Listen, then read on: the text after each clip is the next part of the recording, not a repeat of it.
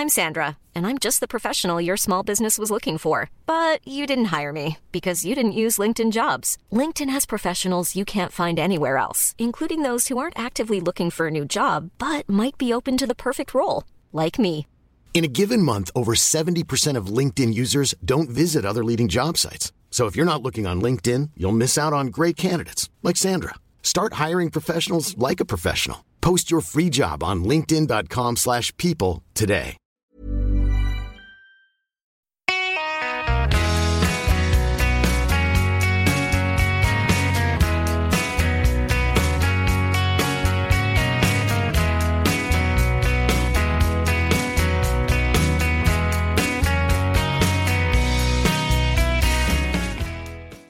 Då var det dags för avsnitt tjugo i denna poddserie. Den sista i denna juliga septembermånad tjugo sexton. Ja. Vilken höst vi har. Eller sensommar. Sensommar. Ja. Absolut. Sensommar. Har man varit med om någon sån här septembermånad i livet? Ja, du har ju några fler år att välja på. Ja, men jag tror inte det var så här förr. Det var det sommar på sommaren och höst på hösten. Nu är det sommar på hösten. Ja. Nej, jag vet inte, jag, kan, jag har så dålig minne när det gäller när det gäller eh, väderprognoser. Mm. Däremot vet jag vem som vann Axel Jensens minneslopp nittonhundrasjuttiofem, men jag kommer inte ihåg vilket väder det var. Det var också på hösten. Vem vann? Förlåt? Vem vann? Det gjorde Nick Scott och Uno Svedh, och jag tror det var en kamp med Jan Bunter med Sören Odin. Men är det inte så här också att man kommer ihåg nittonhundrasjuttiofem, men vem vann tjugohundraåtta? Ingen Axel. Aning. Ja, du ser. Alltså jag tänkte på det där, det är ju Uno Svedhs minneslopp i samband med Unionstravet. Ja, just det. Ja. Nu på lördag. Och, och det gillar vi ju, att de här gamla hjältarna, fina människorna ofta hyllas. Mm. Men jag tänkte på det där, förr i tiden, Uno Svedh reste ju ganska mycket, men sällan långt. Han åkte till Axvall, Åby, Färjestad, Örebro och sådär. Han var sällan i Norge, och jag kan inte minnas att han har vunnit något mer storlopp i Norge än just det här Axel Jensens minneslopp. Nej. nittonhundrasjuttiofem. Det var en, vi började med en parentes. Men, just det. Men vem var Axel Jensen förresten? Det har jag rätt dålig koll på. Ja, det har jag också dålig koll på, men det, det var väl någon stor man i Norge. Axel, ja, Jensen, men men Axel, Jensen, Axel Jensens minneslopp är ju ett eh, etablerat storlopp där, ja, som har visst, varit i många år. Precis. Jag ska ja. ta reda på senare, till ett senare program med Axel Jensen var. Ja, det får, kan vi ta som en cliffhanger. Om någon tycker att det är det. För det var inte eh. den här, det, det lär ju inte vara den norske författaren Axel Jensen.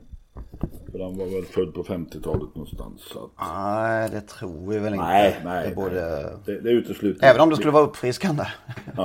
På något vis. Det, det, det... Vi utesluter författaren Axel Jensen så länge. Mm, precis. Vi har ju en kriteriehelg bakom oss. Hur um, ska vi sammanfatta det, och läppa sig? Vad, vad, vad ja, ty- det... tyckte alltså, vi om loppet? Ja, överhuvudtaget så var ju hela helgen fantastisk, måste jag säga. God travsport, mycket god travsport. Häftiga lopp naturligtvis, och glädjande vinnare. Sen har vi ju icke att förglömma auktionen där i tre dagar, där siffrorna pekade spikrakt uppåt. Ja. Och det, det är väl uppenbart nu att det är ett stort sug efter unghästar. Tack vare premiechansen naturligtvis, det såg vi nu, fyra miljoner till kriterievinnaren, två komma åtta till oxvinnaren. Och sen de här femtio miljonerna som är lovade till unghästpengar, tror jag det var i alla fall, va? Nästa år. tjugohundraarton, va? Ja, tjugohundraarton. Det är, ja. Ett, ja, ja, så är det naturligtvis. Så att det är väl glädjande. Mm. Och så vilka lopp, det kriteriet, vilket häftigt race alltså. Ja, jag skulle nog eh, kunna tänka mig att utnämna det till det absolut tråkigaste storlopp jag har sett, som till slut ändå blev rafflande. Ja, jag håller med dig. Om, du förstår, jag... om, du, om man kan kategorera det på det viset. Ja, jag bet mig i tungan när jag sa att det var ett häftigt race, men det blev ju eh, avslutningen, epilogen. Ja. Inte trodde man väl att det skulle, att det skulle utveckla sig så, här, så som det gjorde. Det kunde det... ju avgjorts redan i starten när Björn Goop var på väg till ledningen, om jag förstår det rätt. Men storfavoriten då lyckades ändå behålla ledningen. Policy of Tros var väl på galopp, tog väl ett par galoppsteg kanske. Mm. Det märkliga var ju att Timo Nurmos storfavorit vek ner sig ganska enkelt. Ja, det såg ju klart ut hela vägen faktiskt. Och de sa att de tyckte att han låg på. Det var inte som man tänkte på direkt under loppet, inte jag i alla fall. Att nej, han, att han la bort krafter på det. Den känslan fick man inte. Nej. Men sen blev det ju då en duell mellan två av våra giganter. Björn Goop och Erik Adelsson. Och det är ju två grabbar som kan konsten att dribbla på små ytor. Ja. Då fick, eh, ja, när fick han luckan? hundrafemtio kvar. Ja, det var väl något sånt. Och då bröt han ändå ner en gång efter det. Så att han var tvungen att korrigera Erik, kändes det som. Men att då ha sinnesnärvaron när det är fyra miljoner till vinnaren. De måste verkligen, ja. Är det, är det, är det inte ryggmärgen där bara? Det är ryggmärgen där. Jag tror inte de tänker så mycket. Nej. Det där sitter i märgen som sagt. Ja, så är det väl. Men det blev häftigt till slut då. Så, ja. Hur tror vi att vi sätter in det här loppet om tio år? Ja, det kommer ju inte vara bland de största. Men ändå det här häftiga duellen, det här häftiga upploppet där favoriten lämnar in. Och, och det blev en kamp mellan utmanarna. Det, det kommer ändå sitta där på näthinnan ganska länge tror jag. Mm. Ja, tio år. Det, jag, jag vågar inte tänka så långt va. Det går an för dig att prata om tioårsperioden. Ja, förlåt. Ja, det, han putsade alltså försökstiden med tre tiondelar Damage Racing och blev den näst, hittills näst snabbaste vinnaren i historien. Jag vet inte vad det säger nu för tiden. Det är svår, svårt att värdera de här galna tiderna. Mm. Men, man måste ju nämna likväl... Mats, Mats, Mats Augustsson i Halmstad. Det är... Om jag har förstått det rätt, en hästtransportör som också pysslar med lite uppfödning. Ja. Uppfödare till Deimos Racing. Det är häftigt. Dessutom så inledde Deimos Racing sin väg mot kriteriesegen hos en viss Stefan Persson. Just det, jag förstod det sen på, senare på kvällen. Det hade jag inte riktigt koll på. Och flyttade till Svantebåt då. Och där har inte karriären varit spikrak. Direkt, han hade trehundraåttiotre tusen innan den här starten och det var ju ja, inte så många men några som hade tjänat betydligt mer pengar. Mm. Men Stefan Persson, han fick ju ja, vinna då. Med ju... den absolut läckraste hästen utav alla i det där loppet. Alltså en sån vacker häst och en sån längd hon har och ett sån enkel aktion, alltså teknik, och det ser inte ut som hon tar i det minsta, men, men, men det var ändå på en skör tråd som Stefan sa efter barfotakörningen, där kunde kanske risken fanns kostat kriterieseger och, och segern, och segern ja. Ja, ja, det var lite på lite rulligt upploppet ner ja. Men den bästa hästen vann väl, kan vi säga. Ja. Och eh, det var ju fantastiskt roligt för Stefan Persson, det måste jag säga. Varför, varför, jag vet inte om det bara var jag.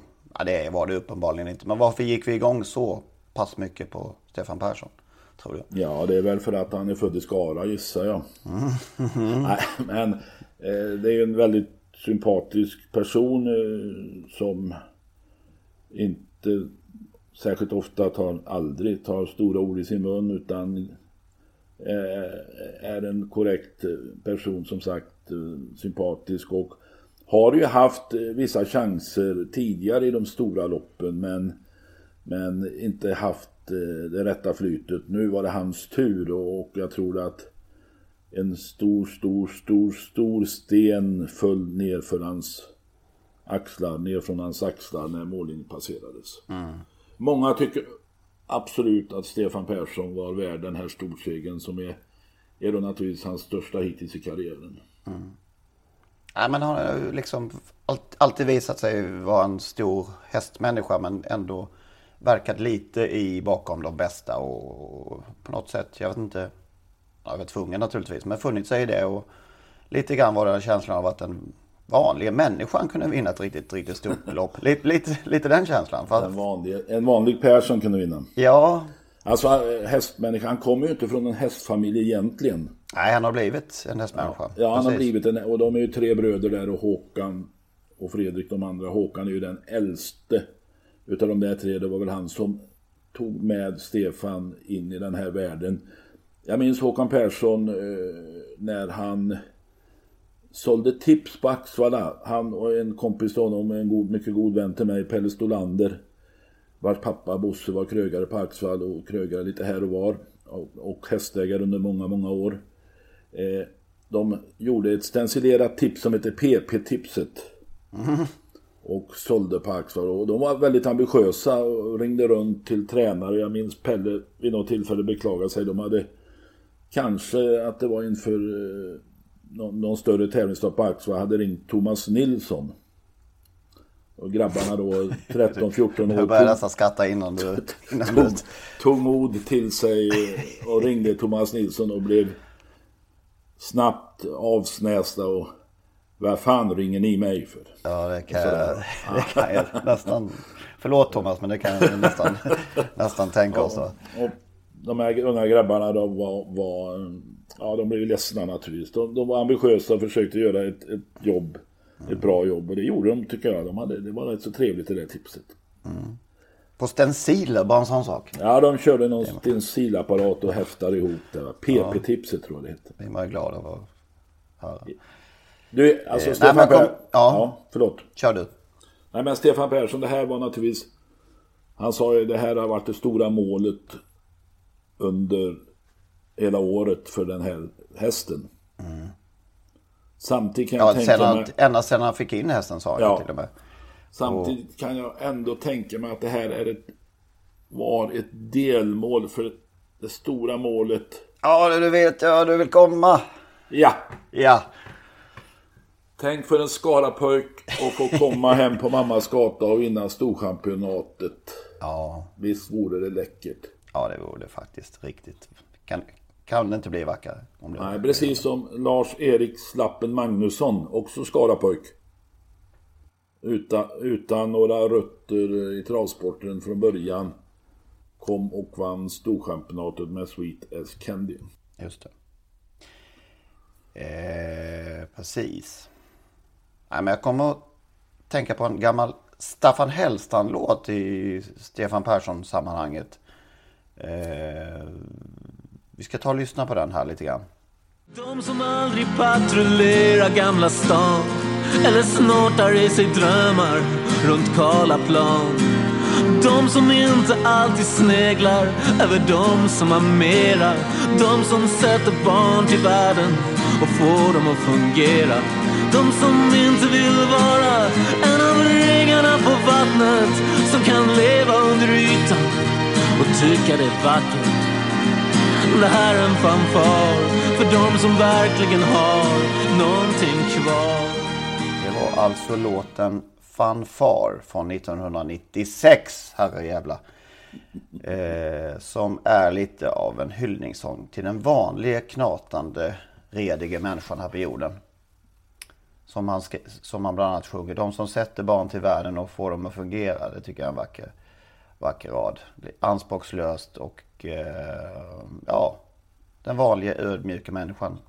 Jag vet inte riktigt hur jag ska beskriva det. Och någonstans passar det in på Stefan Persson, tycker jag.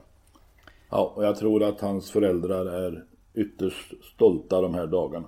Mm. Den som inte vann i helgen, det var Rio Liljendal. Jag pratade med honom på söndagskvällen där, och eh, då hade det gått. Då hade det gått några timmar efter kriteriet, och det lät fortfarande som att han hade sålt smöret och tappat alla pengarna. Och då hade alltså hans stall kört in tre miljoner etthundrafyrtioett tusen kronor under helgen. Ja, det är för jävligt att det inte går bättre alltså. Nej. Han sålde det finska smöret. Ja, Eller som eh, lille Skutt sa till Bamse att det var det är värre, jag har tappat nyckeln till min stubbe och dörren är låst. Kommer jag ihåg från en gammal Bamse eh, story vi, vi läste för eh, våra barn när de var små. Mm. Men det, det här alltså... Är det ett omåttligt bevis av en vinnarskalle eller är det lite sorgligt att inte kunna njuta? Ja, det är väl en kombination kan man säga, men för mig känns det lite sorgligt. Sen är det naturligtvis så att för Rio som är på stadig uppmarsch och har enorma krav på sig själv och på sin omgivning.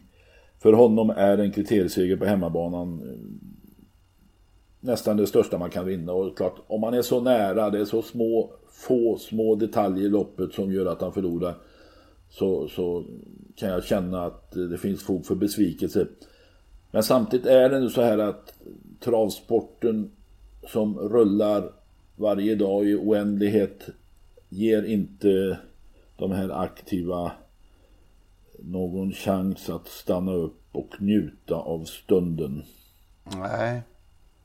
Fanns det filosof som en gång myntade en tanke eller uttryck eller vad man ska säga att, att få allt man åt om man inte kunde njuta av det. Och lite där hamnar vi kanske. Ja, men det är väl så, va? Ja. Mm. Vi har ju sett, alltså man blir ledsen förlorad och förbannad förlorad. Vi minns ju derbyt där med Sara Dynamite och Vilino Boko där Erik, var, Erik Adelsson var så nära att vinna men inte gjorde det och var oerhört besviken och ja, rent av förbannad efter, direkt efter loppet. Vi minns hur han körde runt i bakvarv där med sin häst Vilino Boko. Det är klart att i ett sånt läge så, så tar besvikelsen överhand. Och det gör väl även för Rio. Men alltså generellt tror jag inte eh, tränare och kuskar tar möjlighet. Eh, de stora, de stora ska jag säga, tar möjligheter att njuta på rätt sätt. Är det någon som har sett eh, Kari Läderkorp riktigt uppsluppen efter en storseger? Nej, jag vet inte. Du känner honom bäst kanske. Nej, men han... han eh... Och det kanske är det finska melankoliska kynnet som gör att man ska inte förhäva sig utan man ska ligga lite lågt och inte jubla allt för mycket över segrar. Jag tror det när, när Gentleman vann Olympiatravet så, så var han uppsluppen. Och sen han sprang med över inneplan där i Europa... derbyt där någon gång där forskaren körde åt han var det väl på Sola. Mm, just det, vad hette den nu då? Smet invändigt den sista biten, vad hette och, den där då? Progress han, value. Ja just det, han sprang över inneplan där med telefonen som vanligt då i örat. Då var han ju inte ens tränare på pappret. Det var, forskaren stod väl till och med för hästen. Okej, okay, så kanske det var. Men, men Kari har ju svårt att, att i alla fall visa sina känslor och sin glädje över stora segrar. Kan vi där, kan vi, men kan man kalla honom dålig förlorare? Nej, jag tror inte vi kan göra det utan det är hans kynne.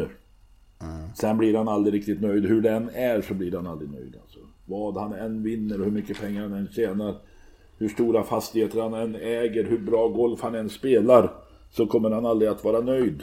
Okej. Okay. Har han fått någon uh, mer ro i kroppen sedan han flyttade till Finland? Det tror jag. Nu, ja. tar jag. nu är det mest golf och skidåkning och sådär. Mm. Mm. Och så börsen, fastigheterna. Okay. Hästarna har ju inte hästar som springer runt. Jag tänkte på det också. Rio Liljendal kommer nog att, när vi summerar, eh, så kommer vi nog kunna utse honom till den tränare i hela branschen som är den mest framgångsrika med den absolut kortaste proffskarriären. Och man ser nu alltså Rio... Kanske känner sig lite stressad och vill hinna med och liksom under den här korta tiden som man ja, just det. kommer han ha. Lite, han börjar ju lite sent som tränare. Ja, han är ju sextioett nu och det är väl bara fjärde året som han är egen, tror jag. Ja, man ser ju nu alltså hur hästar backar upp honom. Han köper på auktionerna dyra hästar, ibland över miljonen, häromdagen sjuhundrafemtio tusen för någon. Samtidigt då som, om man vänder på kuttingen... Stig och Johansson som under många år var den som nästan alla ville ha häst hos, som bad och köpa häst åt. Nu köper Stig och hästar för hundra till hundrafemtio tusen så att Ja, det har skett en viss förskjutning i det förhållandet. Ja, det är minst sagt fascinerande, måste man säga. Undrar vad han tänker innerst inne i och varför, liksom, varför i brännande helvete sätter jag inte igång tidigare. Tror du han innerst inne borde kunna... Ja, det tror jag han tänker, tänker men samtidigt så kanske han egentligen aldrig hade någon plan att börja som egen tränare. Han hade det bra, bra som boss där på Åby, så att den där tanken att dra igång eget kanske inte riktigt fanns där. Nej, det gjorde nog inte det. Utan det var en speciell händelse, eller ja, speciella händelse som utlöste det där, och så hade han ju den här finskan i ryggen då när han drog igång, så att ja, det är möjligt att han ångrar sig. Man vet ju inte om han har börjat som fyrtiofem-åring om det har gått bättre. Nej. Nu kommer han ju till eh, sin egen verksamhet med en lång erfarenhet som arbetsledare, försteman och Stig, och dessutom snappat upp det Stig och har att lära ut, och det lär väl vara en hel del. Mm. På tal om Stig och på åttiotalet, och då, då var han då var han en minst sagt butterförlorare, va? Ja, det kan man nog säga. Han var ingen muntergök. Jag kommer ihåg en intervju i tv efter att Piston Earth hade kommit bort i derbyt nittonhundra, vad kan det vara, till slut på åttiotalet där. Jag har sällan sett en mer tärd människa än den. Ja, men det, du, alltså... du måste stött på honom många gånger där i, som förlorare i den på åttiotalet, sjuttio-åttiotalet. Jo, det är klart att men man lärde ju sig man lärde känna sig sina lust på väggen eller vad det heter. Men ja. eh, det var samma, vi kanske kan jämföra. Stig och hade enorma krav från omgivningen, från media, från hästägarna naturligtvis, och inte minst från sig själv. Jag tror de är ganska lika där, Rio och Stig, och de ställer stora krav på sig själv. Mm. Däremot har jag sett en väldigt skadeglad Stig, och när Grein vann derbyt för stallkamraten Gallini. Vi, många i pressen, hade sagt att Stig hade valt fel häst när han valde Grein. Just det. Och satt upp Sten Helt hjärnan på Gallini. Men det var aldrig något snack om saken, och uh, Grein vann ju före Gallini som sagt. Och efteråt så konstaterade Stig och lite sarkastiskt att ja, vem fick rätt? Mm. Så var det. Halvnöjd. Ja, det tror jag var väldigt, väldigt nöjd med. Ludvig Collin då efter, seg- eller efter ähm, loppet i Prix d'Amérique där. När han tyckte att Jörgen Westholm förstörde loppet, den glömmer vi aldrig. Ja, just det. De hade ju lite halabaloo på stallbacken efter ja. Det. Du förnejdrar din häst. Ja. du, det, det kanske mer tänk... var en arg förlorare än en dålig förlorare. Ja, det kan man nog säga. Ja. Arga förlorare har vi sett många. Ja. Apropå kriterier så var det en häst där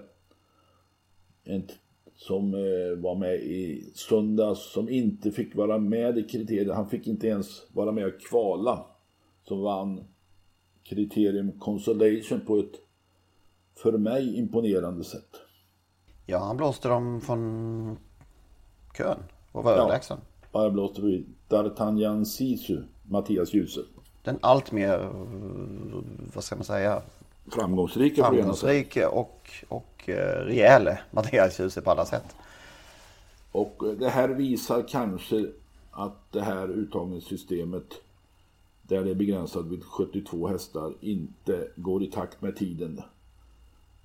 Den här hästen hade tydligen inte poäng och prispengar då, så att han fick vara med bland de där sjuttiotvå, och jag lovar att han var säkert bättre än minst femtio av dem som kvalar, kanske sextio, kanske sextiofem.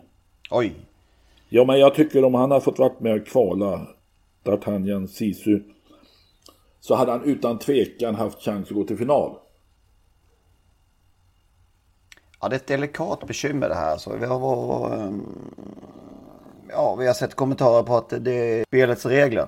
Ja, det är spelets regler. Det är alltid och, spelets regler. Men ja. Reglerna ska vara så att eh, de är så relevanta som möjligt.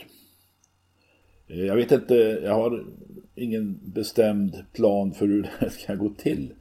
Men... om man nu betalar insatserna ända fram till till och med anmälningsavgift och dessutom har avstått premiepensionen och jag på att säga, men premiepengarna eh, så kommer det ett, så har ju förutsättningar förändrats sen för tjugo till trettio år sedan. Man, alltså man ser över det här, man, man kan komma med på väldigt gamla meriter, man kan komma med på färska meriter, men den här hästen kommer inte med alls. Och ja, hur ska man göra? Jag fick något förslag här från Matti, Mattias Frisk, Frick heter han, va? I Hudiksvall. Han som arrangerade gatutravet där med Nelle Pride.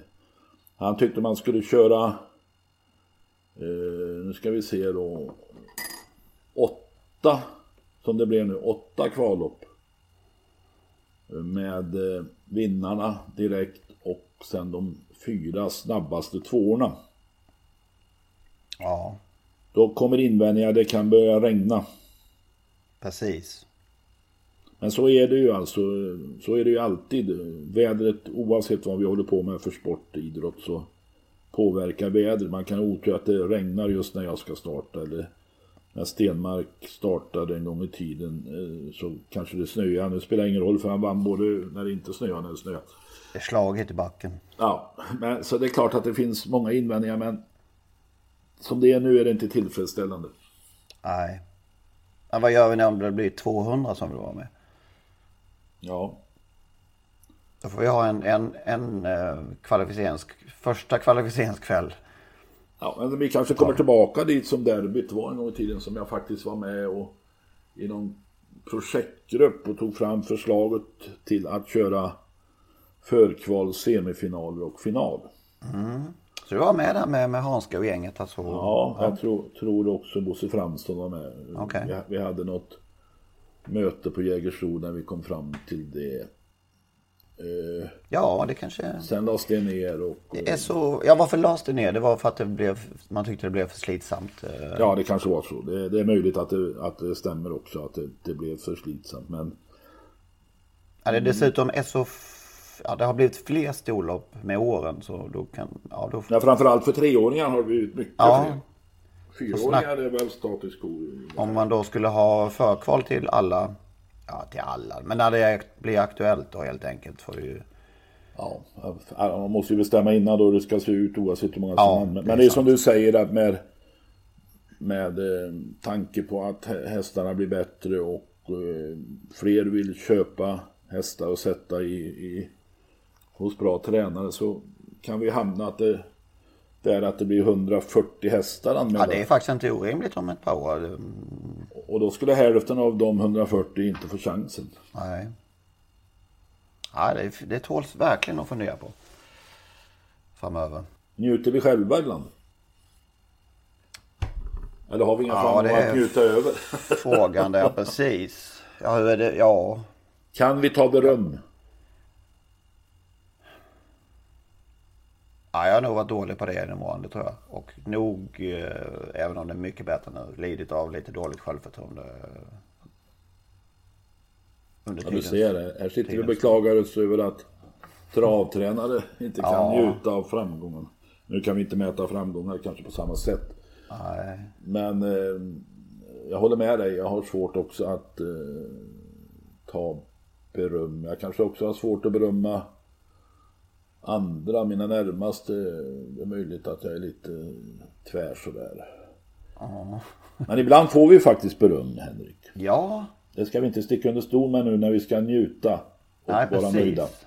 Faktum är att vi fick till och med ett mejl här från andra sidan jordklotet. Det kom lite otippat. En kille från Australien som hade av sig. Och det var inte någon journalistkollega eller så, utan en travintresserad... Nej, men alltså den dagen du får berömma av en journalistkollega, då kan du njuta. ja, det, det händer, det händer ja, så sällan. Ja, det är sant. Men en travintresserad kille alltså i Australien som var på Elitloppet i år. Och som faktiskt verkar följa med oss, vad som eh, händer i, i, i travet via oss. Och vad vi då antar via Google Translate. Eh, ja, det var kul. Det är snart att vi får ge ut en version på engelska alltså. Ja, just det. Det är precis. Och franska. Men Sola kan ju engelska, så det är inga problem. Ja, just det. Ja, nej, som sagt. Vi behöver nog all, alla bli li, lite bättre på att njuta, helt enkelt. En som verkar njuta av livet nästan jämt, det är ju Sten O. Jansson. Vi har ju sett många reportage inför kriteriet och boxar på att han hade en häst i varje, och eh, han verkar ta det mesta med ro. Han går där hemma på gården nu, på ön där, och mår bra med sina hästar, han och hustru. Mm. Nu blev ja. han väldigt hypad inför de här, med all rätt, en liten kist då, som, ja, liten, men en liten tränare. Och fick inte så mycket med sig. Ja, då. Men han fick ändå trehundraåttio tusen, tror jag, va? Ja, trehundratjugo tusen fick han. Han var femma, och premiepengarna inräknade där i Solvaras program. trehundratjugo tusen. Du behöver inte titta, Henrik. Nej. Jag vet säkert. Han blev ja. femma. Så han fick ändå en, en peng som räcker till havre och hö och vad det är nu han ger dem. Mm. Men som sagt, du var inne på att eh, ja, det var de stora som gjorde upp i kriteriet där. Och, alltså, ja, dominansen av de bästa i sporten blir allt större. Det har varit många jackpottar på sistone och eh, knepigt det här. Det, alltså de... Borde vi ha, eh, borde vi ha V sjuttiofem-omgångar utan de bästa kuskarna här någon gång ibland? Ska vi börja införa det? Ja, alltså jag såg, jag tror det var på Solänget i lördags. Det var breddtrav. Och Robert Karlsson, du vet, Solvaras förre chef som brukar hylla breddtravet, var väldigt kritisk för att det var... Det kördes vårdslöst i loppen och det var, nä- det var en olycka, det var nära ytterligare olyckor. Jag tittade sen på det där och det var tretton bestraffningar i det, under dagen där, va. Felaktig drivning och stört medtälla, och en kusk blev till och med dömd att, att köra provlopp. Så att vi ska nog inte ha breddtrav i V sjuttiofem. Nej. Men det är klart att Nej, det... Men det, det, det är det här med att de, de, de bästa kuskarna kör alltid de bästa hästarna åt de, de största tränarna. Från de bästa spåren. Från de bästa spåren. Nej, men det är klart är det att det blir, det blir jackpot, helt enkelt. Ja, det är klart att, att så är det ju, va? De bästa kör åt de bästa och de har de bästa hästarna. Mm. Och eh, det är klart det är ett bekymmer att, att det blir jackpot allt för ofta. Nu tror jag att, eh, att Hasse Skarplöt är väldigt nöjd, för han håller på och samlar till sin nyårsbomb. Ja, precis. Det håller vi på att betala till. Ja, varje lördag betalar vi till den här bomben. Söndagar också ibland.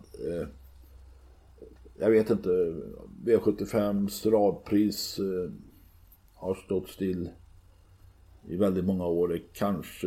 Man provade en höjning en gång i tiden under Gert Lindbergs tid, men det gick inte så bra. Det kanske är dags att höja nu.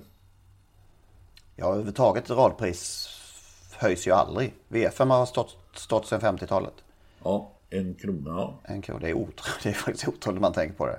Varför, varför går man inte över till en femtio eller två kronor på V fem, kan man fråga sig. Ja. Det funkar på V fyra, men det är ett lopp Sam- mindre. Ja, samtidigt tycker man ju det. Man får... V fem är ju gott. det, det... Du gillar ju V fem. Jag gillar V fem. Man får ju vill... mycket för pengarna. Det är så du, det vill, känns. Du vill inte höja priset? Nej, jag står gärna kvar. Men, men det är fascinerande att, att det har höjts sen starten. Det är otroligt alltså. Faktiskt. Mm. Vad borde radpriset vara om man skulle, enligt inflationens... Ja, sju åtta spänn. Nej, min, t- tio eller kanske till och med. Kanske tio, ja. Ja, ja, ja det är lite, my- lite mycket jackpot här i alla fall. Och dåliga utdelningar. Då har vi sen senast också fått in att B-proven eh, på Fabrice Solas alla fall och hästar är klara, och alla är positiva. Ja. Eh, såväl från Oslo som Elitloppet. Ja. Däremot med. Finns ju också C-prov som man benämner det, och de är väl tagna på några av hästar, bland annat Jorhaugnes, så de är negativa, och det innebär att eh, det startförbud som Jorhaugnes, Lionel och, och någon till hade är avlyst, så de är fria att starta mm. i sina nya regier. Eh, många flyttades ju från, från Sola, eh, svenska ägg och även norska ägg, Lionel. Låt mig dock säga först, eh, Henrik, att eh, jag läste ett att en kommuniké från Europaunionen, Travels Europaunion, som då hävdar att eh, det straff som Sola nu får, som ska dömas i Norge eller Sverige eller gemensamt skandinavisk dopingkommitté, eh, gäller i alla länder som är anslutna till U E T. Det innebär alltså, om nu Sola blir avstängd, så gäll, kommer det även gälla i Frankrike. Just och alla andra länder. Alla. Och avstängd blir han ju, det, det är ju bara frågan om hur långt straffet blir, väl? Så är det. Och, och vad tror vi? Vad ja, borde det bli? Ja, jag ger mig inte in på den gissningen. Alltså. Men det blir en, av, en, en avsevärd avstängning, det kan vi räkna med. Mm. Jag såg förresten att två av de hästar som var flyttade till hans svåger, Bilard, inte fick starta i Tyskland i helgen.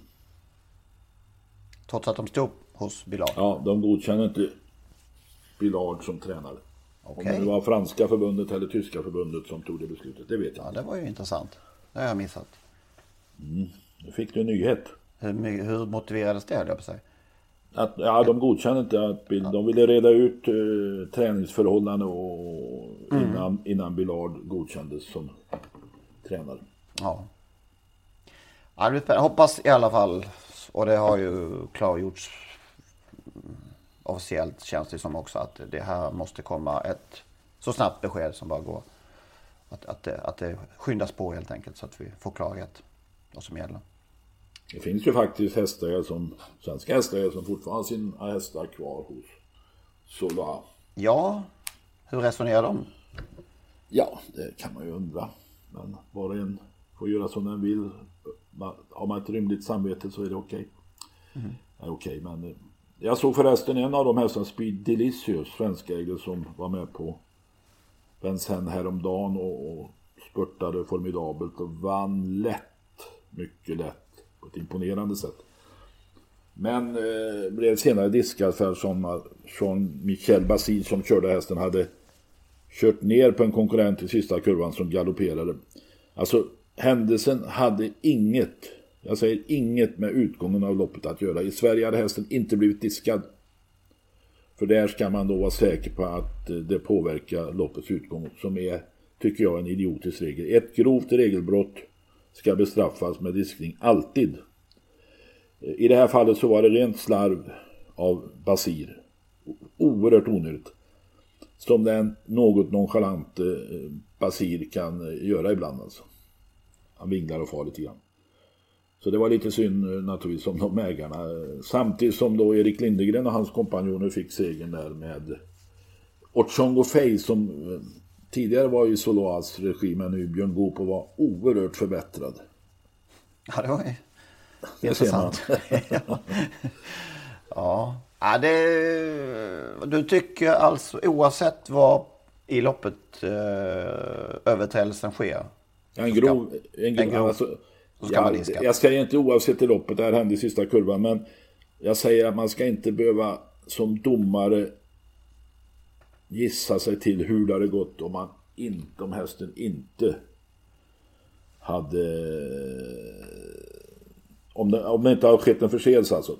Eh, hade den vunnit ändå, hade den blivit två, hade den inte vunnit ändå. Alltså det är ett jävla funderande som är omöjligt, tycker jag. Det är väl som, i, i, som det skulle vara i fotboll, att ska jag blåsa straff? Ja, hade han gjort mål om han inte blivit fälld? Där är ju ganska tydligt, innanför straffområdet så är det straff, punkt slut. Även om det är nere i hörnan, fäller du någon där innanför straffområdet så är det straff. Fast han är chanslös att göra mål. Just det. Och vad är travsportens, vad är travbanans straffområde då? Ja, det kan man ju diskutera. Det ska ju vara på upploppet, tycker jag, eller från sist, ja, någonstans. Det vet som, jag inte. Som, grova, grova regelbrott måste bestraffas med diskning, oavsett mm. vad det sker i loppet. Ja. Bästa sen senast? Vi har pratat om allt bra. Aktionerna. Delicious och kriteriet hela helgen. Men låt mig då, om jag går runt det, säga Spartan Kronos på Vincennes. Konrad Lugard smög undan lite sådär i skymundan av allt som hände på Solvalla och svarade för en formidabel insats både som kusk, tränare och en fantastisk häst när han mycket enkelt besegrade Filip Allers Baxi-Malon som är ett styrkefenomen. Eh, Lugard gjorde allt rätt, tog ledningen, släppte till den här urstarka hästen, smög med och vek ut när det passade och avgjorde med några längder. Spartan Kronos är lite som här, som du säger, nästan i skymundan.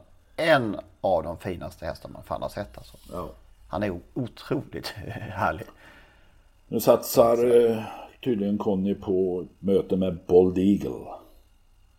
Och ja, det ska vara, de möts helt enkelt. Det är väl klart, va? Ja, det blir väl så. Ja. Vi har något mer från Frankrike. Vi kanske ska ha det snart. I alla fall när, när vi inte meetinget drar igång så tycker jag att du får ha en eh, Perssons Frankrike-hörna varje vecka. Du följer ju det där väldigt noga och jag kommer också göra det. Men, men du är lite hetare än jag där. Är det okej? Okay? Ja, det, om du vill det så kan jag gärna. Jag tror att lyssnarna nog är Frankrike. Ja. fjortonde oktober går det här loppet i Europeisk Svenskamp. Okej. Okay. Jag kollar. Eh, ja, sämsta. Ja, det var ju det där breddtravet då på Solänget. Som, så det får inte hända att det är tretton bestraffningar i ett breddtrav. Var det i ett, under en dag? Under hela ja, dagen? Ja, under ja, hela ja, dagen. Ja. Och flera olyckstillfällen och jag vet inte, det kanske är för många kuskar som inte... Alltså det kanske är så att när många oerfarna kuskar möts så blir det lite mer rörigt än om några oerfarna kör mot de bästa. Ja. Fast ah, ja. Ja, ja, det är så. Någon det, ditt ja. Bästa. Det är att det här är bemärkes idag, är det bemärkelsedag för världens bästa fotbollsspelare genom alla tider. Francesco Totti fyller denna tisdag fyrtio år.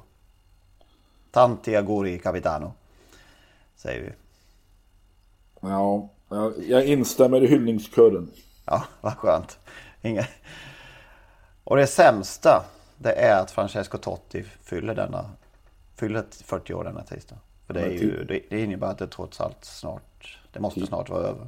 Tiden går inte att stoppa. Nej, inte ens för, inte ens för Totti, även om det, även om det verkar så. Han gjorde för, för övrigt sitt tvåhundrafemtionde mål i Serie A i söndags. Henrik, ja, ja. Det finns en spelare som har gjort mål i ett Romderby för båda lagen. Vid olika tillfällen alltså. För båda lag. En enda målskytt som har gjort mål i ett Romderby i två olika lag. En svensk, va? Ja. Vad heter han nu då? Ja. Han, han är väl från dina trakter också? Eller? Från, från Götene och startade sin karriär i Sils I F. Han heter Arne Selmosson, eller heter han? Just det. Och kallades i Italien för Månstrålen. Jag kan inte på italienska, men man översätter Månstrålen. Spelade både i Roma och Lazio, eh, Udinese också, och ytterligare något lag om jag minns rätt. Mm. Nu vet du det. Du mm. visste det. Ja, jag visste, men jag, namnet hade jag tappat. Ja, vinnare. Jag har en klar. Ja, och jag hade en klar i lördags, men det blev vinnarrådet och fast igen. Den här jetset eh, ger mig ytterligare gråa hår. Ja, den har nu kommit lite... Halvfett. Vill du inte vinna loppen längre? Nej, just det. Men på lördag gör han det. Åh. Oh. Ja, den är totalt stenklar. Och oh. blir, jag tror inte den blir favorit. Och heter... Avdelning ett fem Count Response. Där har vi. Gör fjärde starten för Peter. Och jag, ja, den, den vinner. Men han blir inte favorit, menar du? Jag tror inte det. Nej. Nej, det vet vi inget om. Ja, det vet vi. Det är svårt så här. De brukar bli favoriter när de har lyssnat på det här. Nej. Mm. Så är det. Ja. Ska vi vidare i, i septembersolen? Ja. Så tackar vi. Kör, vi. Vi kör så. Vi tackar, vi kör så. För, tackar för oss. Ja, det gör vi. Ha det. Hej, hej, hej. hej.